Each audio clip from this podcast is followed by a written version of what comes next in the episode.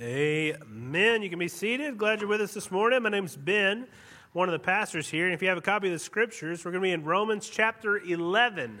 Romans chapter 11. So if you can turn or tap your way to the book of Romans chapter 11.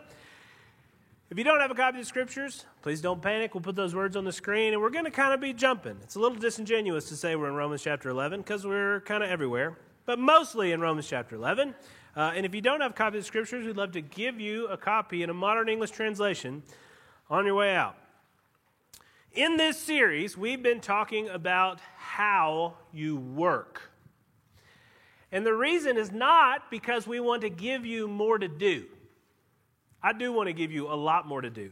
But the reason for this series is not that. The reason for this series is because Many people don't see a connection between how they love and glorify God and how they spend most of their waking hours. That's a problem. So we started a whole series on it. We started by talking about how work is good. It doesn't seem that way, but it is. It was a good gift by God. We have that conviction as believers that God gave work before the fall as part of creation and part of the creation that God looked out at and said, This is good. Then we talked about how, no, it's also not so good now.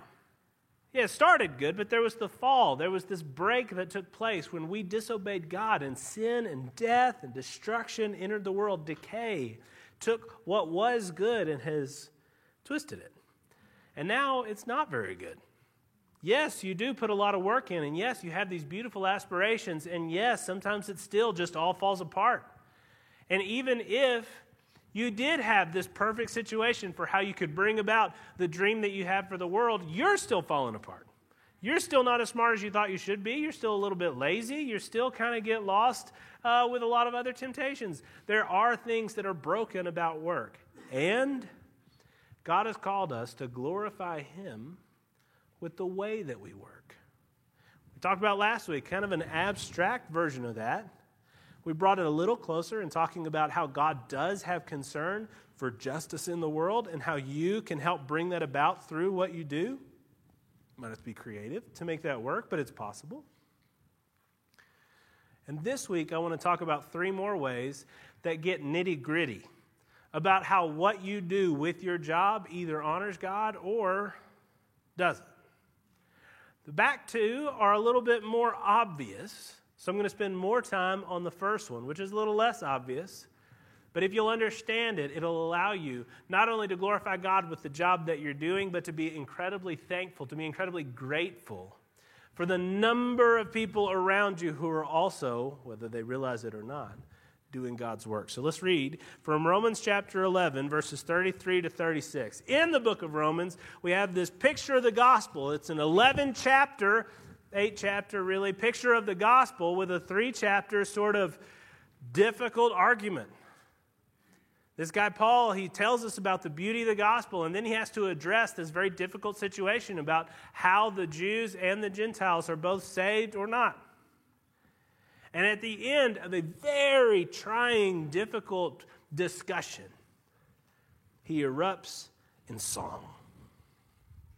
And at the end of the song, and it's, it's, it's a song at the end of this big gospel presentation. So I want you to understand that the facts that are presented in this song weave their way back all throughout the full counsel of God that's been given up to this point. So it's, it's it's marrow and bone in what we believe.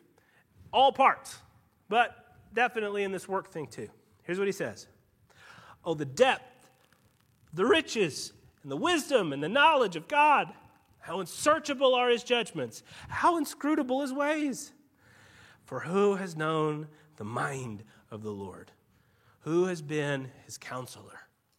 Or who has given a gift to him that he might be repaid? For from him and through him and to him are all things. To him be glory forever. Amen. Ooh, I would really love to hear May May say, inscrutable his ways. That'd be really cute if you know her. That's kind of inside base. Okay. What he's doing here, he's a Coke bottle that's been shaken up and shaken up for 11 chapters. And now, boom! Anytime you have a, a sentence that begins with O in Scripture, how often do you do that? They just opened up eclairs across the parking lot. You go get one of those. After the first bite, you say, Oh. That's what's happening here. Oh. He's saying this is too much. The O is a vocalization of words failing.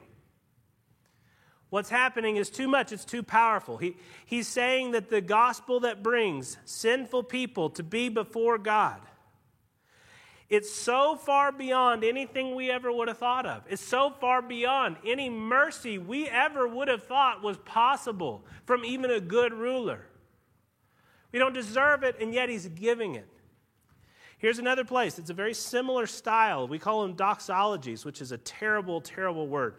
Use the word praise, use the word song, use the word that means something. Don't encapsulate it in something wooden. But he's saying at the end of Jude something similar. He says, Now to him who is able to keep you from stumbling and to present you blameless before the presence of his glory Angels can't be in the presence of his glory, and you're going to stand in the presence of his glory with great joy.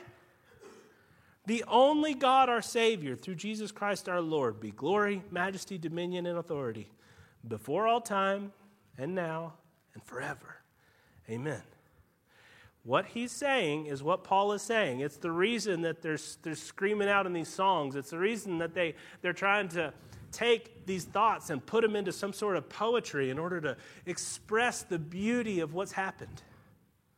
He's saying that you, by the gospel, by the grace of the Lord shown to us through what Jesus did, Jesus being God, he dies for us. He's made a man and he dies for us to make a way for our sin to be paid for. He now makes this way for us to be saved. And what we mean by saved is that you can now go. At one point, you know, when you die, you go to be before the Lord and you can stand in the presence of His glory with joy, blameless, with joy. I, I don't think you get it. To stand in the glory of God when I say angels can't stand in his glory, there are things that he purpose built to fly around in his glory, and he gave them extra wings so they could hide their face because the glory is so magnificent, it's so overwhelming. To say that you will stand in his glory is like me telling you, hey, we've got this way now. We're going to put you on the face of the sun with great joy. You'd be like, no, I don't know what happens at those temperatures. I don't know if you melt or if you just, you know, just disappear. You just evaporate and become non being immediately. I don't know what happens, but it's not good. You don't want to do that. Elon Musk will take you to Mars. Don't go on whoever's trying to take you to the face of the sun. That's what we're hearing, though. He's saying the presence of his glory. You should say no. But that's the magnitude of the gospel. Yes. It's like saying he's going to take you and put you at the bottom of the sea, and you would say, No. If the temperature doesn't kill you, the pressure would just, again, what does it do to a person? If it takes a submarine and twists it into a little tin can, what does it do to a person? How can you stand in the presence of the glory of God? But he's saying that's exactly what happens in the gospel. Oh my gosh. And then he goes even further and he gets a little bit more specific because as you see the magnificence of what God's done in the gospel, he gets more specific in helping you see how magnificent God is, full stop. You don't know how he came up with this plan. You never would have had this plan. How unbelievable his wisdom. Who's known the mind of this Lord? Who could be his counselor? And then he taps into, and this is kind of the the background for what I want us to understand. Who has given a gift to him that he might be repaid? God is the source of everything.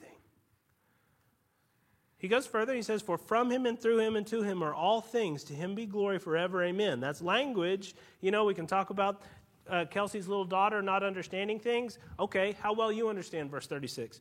It's saying something so big here. What he's saying, he, he's talking about how God, in his goodness, is so fully responsible for everything that is. That everything that is comes from, through, to him, including your work. Not just the good ones, not just the things that glorify him because you actually were, you know, speaking the gospel or working for social justice or something. Just the mundane. Here's what he says in Job 41:11. Who's given to me that I should repay him? Whatever is under the whole heaven is mine. The funniest way I've heard it said is C.S. Lewis, Mere Christianity. He said, It's like a small child going to its father and saying, Daddy, give me sixpence to buy you a birthday present. Of course, the father does, and he's pleased with the child's present. It's all very nice and proper, but only an idiot would think that the father is sixpence to the good on the transaction. Word.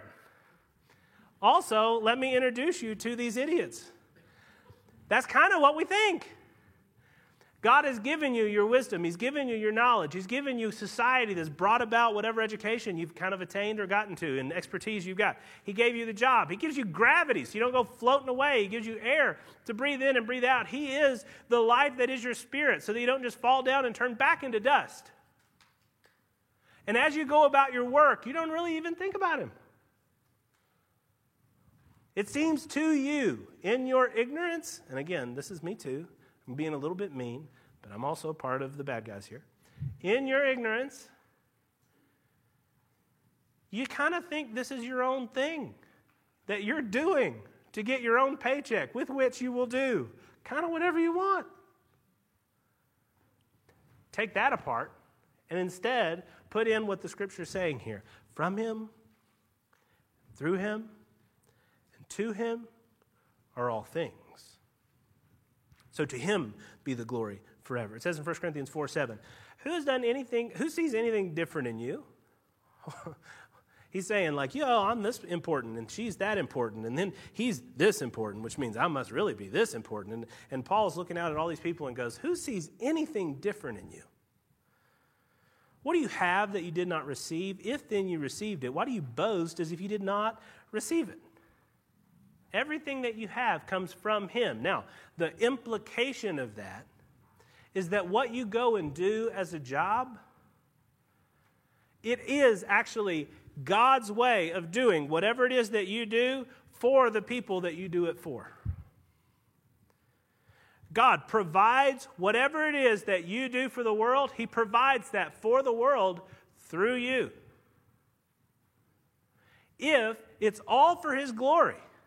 I'm telling you that when you do the mundane, when you do the everyday, that's God's way of providing that thing to the world. And we need it. It's writ large what happens in the body of Christ as well. You're different. You're a thing that is a specific piece, a specific part of a system, and the system needs you to do that part so that we all benefit. Doesn't seem like it's very important, maybe, what you're doing, but I want you to think about the enormous number of people involved in even the simplest part of your day.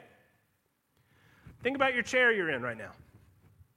At Hope, uh, Hope Church, these salt mine chairs, they kind of lean back a little bit. You lounge a little bit. They're great. They're made out of metal. The quote I'm about to read says wood, but, you know, use your imagination. Look at the chair you're lounging in. Could you have made it for yourself? How would you get, say, the wood?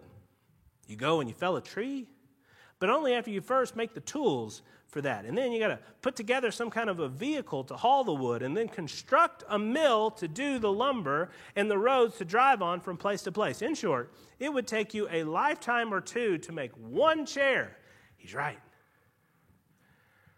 YouTube's crazy. It shows you all kinds of stuff. You can go on YouTube and watch. These people that are like super self sufficient and they make things. And so there'll be a video of a guy, and he's like making his own spoon. And then at the end of the video, he's eating soup with his own spoon. And you're like, wow, I just go buy spoons. I had no idea how one would make a spoon. And they're often in like Alaska or somewhere where they're just kind of very, you know, independent. And it's impressive.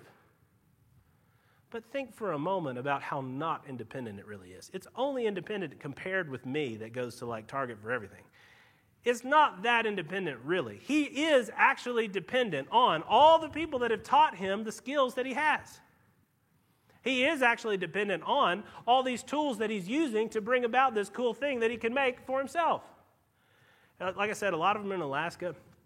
And they're fun videos. They're cool. You can watch them on mute because there's really not much like sound. They're not telling you how to do it. They're just showing you. It's great for when you're on a Zoom call and you have to look at a screen. You just put that up there and turn off the volume and kind of nod along to whatever somebody else is saying. I don't know if that's ethical. Maybe you can apply the things you're learning about sacred work to decide if you should do that or not. But when you do, you'll see that even though they seem very self sufficient, they're still usually using some kind of a tool they've gotten somewhere else. And they're almost always wearing like Gore Tex or something that they definitely got from somewhere else. How else are you going to get through the winters in these places? You're not self sufficient. Now, turn that around and see that the work that you do do through the week is providing some sort of a service or good for other people. They need it. If you're an air conditioning repairman, God is presenting the world with air conditioning through you. What a good gift. Right now, we would say heat, maybe, but in a couple of months, thank you, Lord, for air conditioning. If you've seen these swamp coolers on people's houses, how do they exist with those? No, give me the good stuff, and air conditioning men do come and bring air conditioning, and that's God's way of presenting the world with this good gift. If you're a plumber, Anthony Cole goes to Hope Church, he's a plumber. He gives God's gift of plumbing to the world. Thank you, Lord, for plumbing. And he brings that about through people like Anthony. Now, if you just kind of stop this whole argument for a second, would you think that Anthony was serving God by doing plumbing? You may say that he was serving God by doing plumbing and also something else, but I'm not talking about the something else. I'm just talking about turning the wrench. God does his work through you. Listen to this crazy quote. So, Tim Keller, the writer of the book Every Good Endeavor, we've been leaning on that resource a lot through this. He says, there may be no better way to love your neighbor. That is quite a setup for a sentence.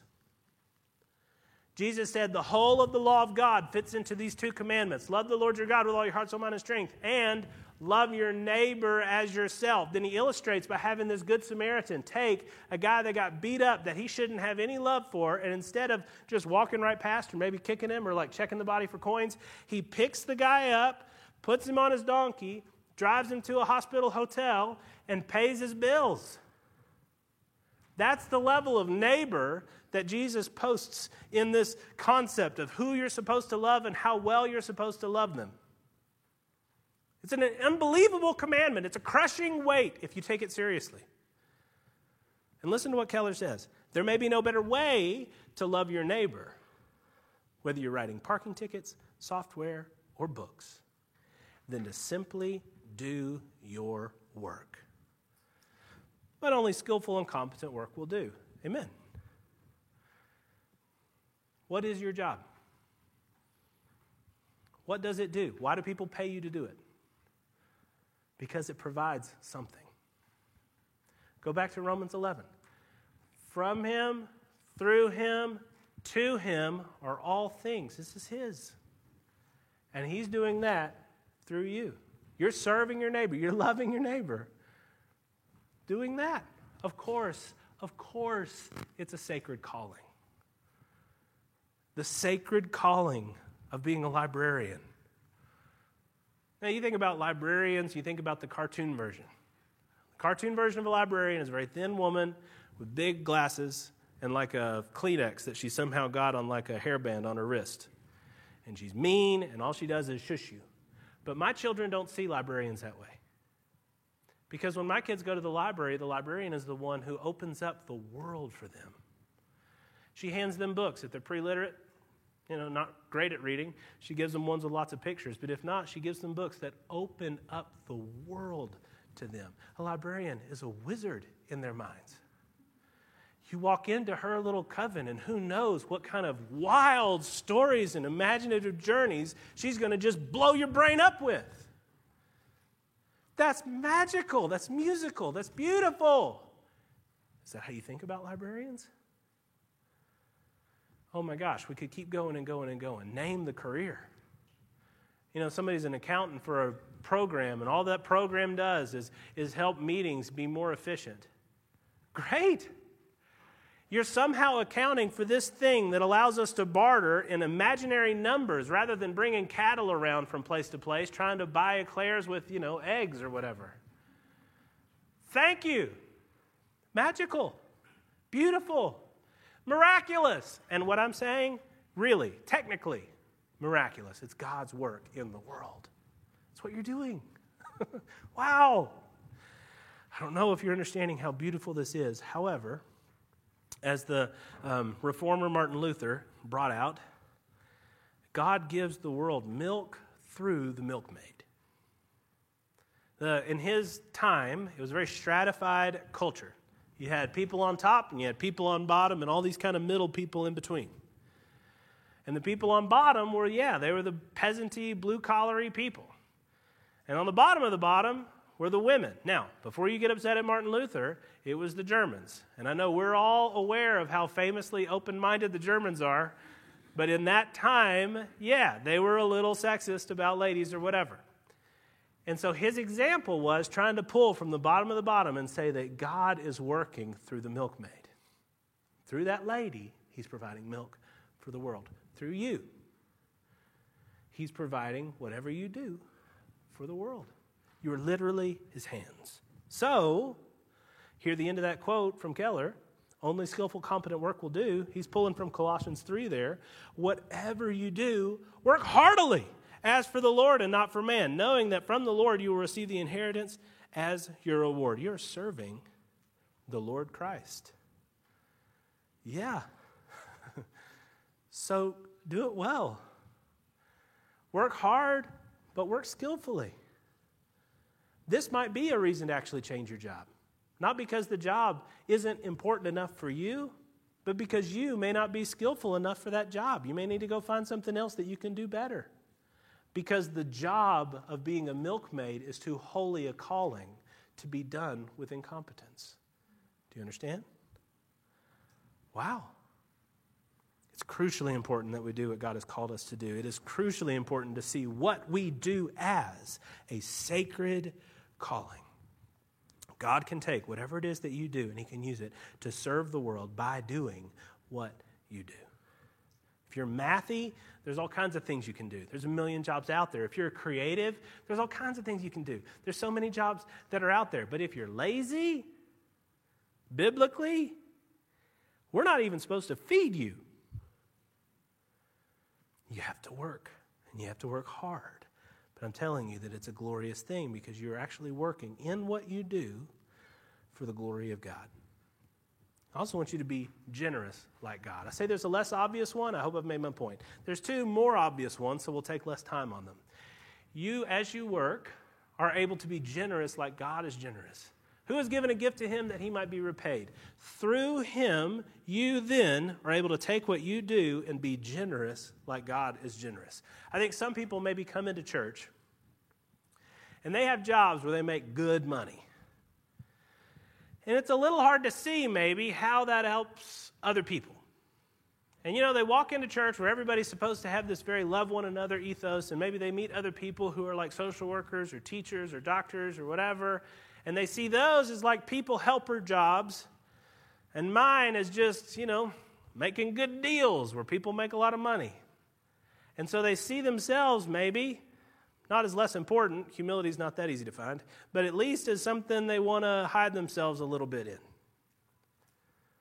Well, don't do that. God has given you the opportunity to make that money in order to be generous. Here's what it says in Ephesians 4:28.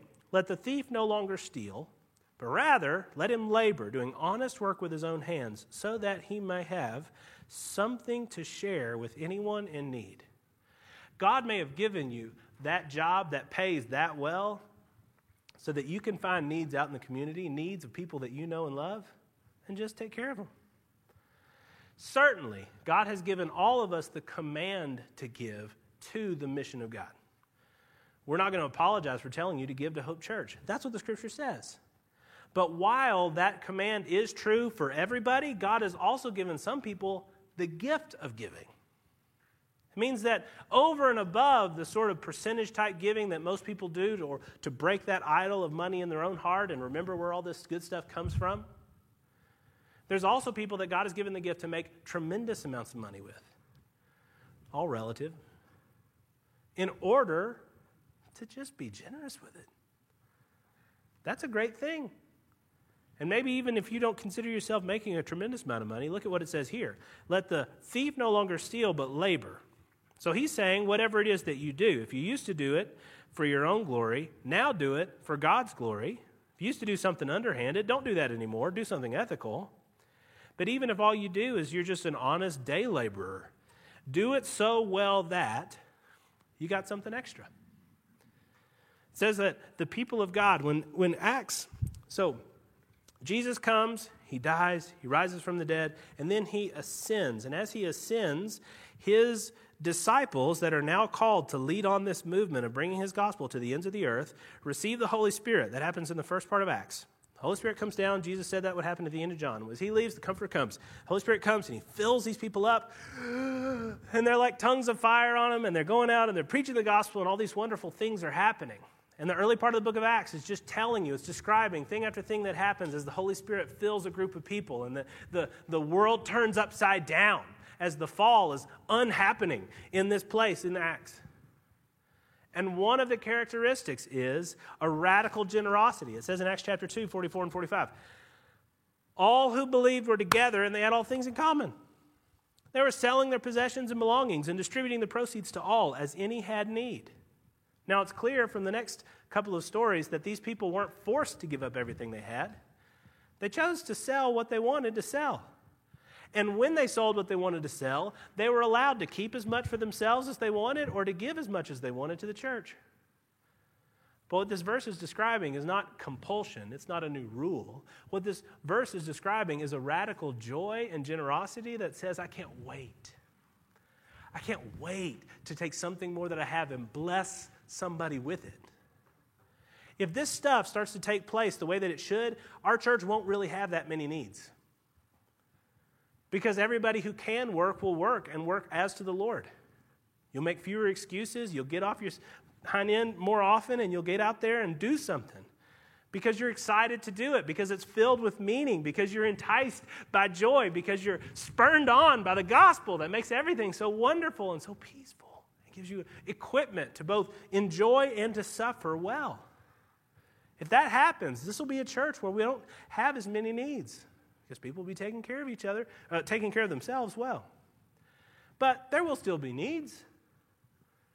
How wonderful to be a generous person who's ready to meet those needs.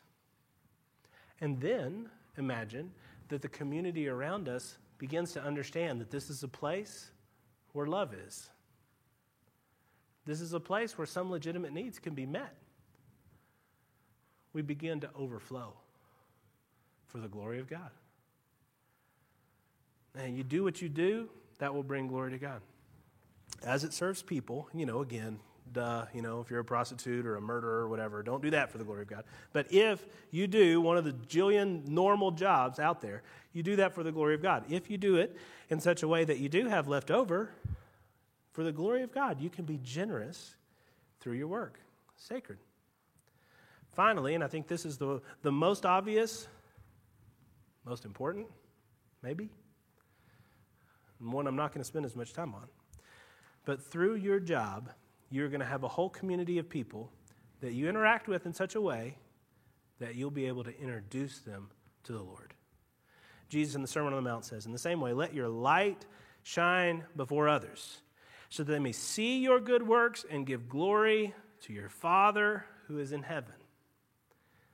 He's saying that when you do what you do with integrity, with love, with patience, filled with joy, suffering well, but also enjoying well, with an ability to bring godlike qualities, not because you're godlike, but because you're taking things that He's teaching you and you're slowly, to increasing degrees, reflecting them out. You're going to bring glory to God by doing that. Some people think that that's kind of the end of their job. You bring glory to God through doing these good works. You make other people see who God is by the way that you, you know, do your accounting or whatever. Well, no.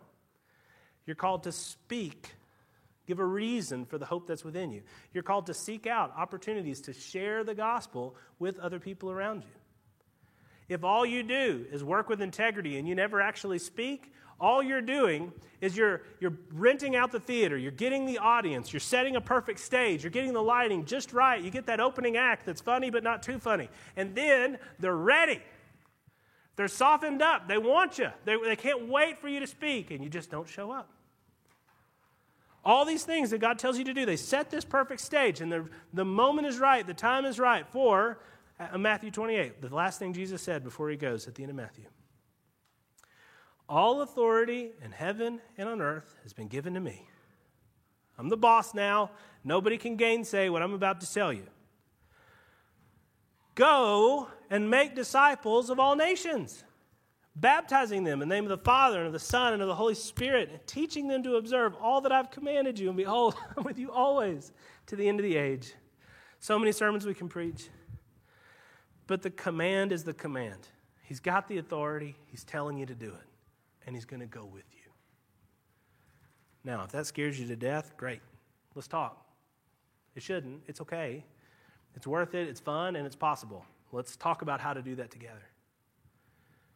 But no matter what you walk out of here with, I want you to remember that it's possible for you to use your Monday through Friday, your Monday through Saturday, happening right now, for the glory of God. Do it. Let's pray.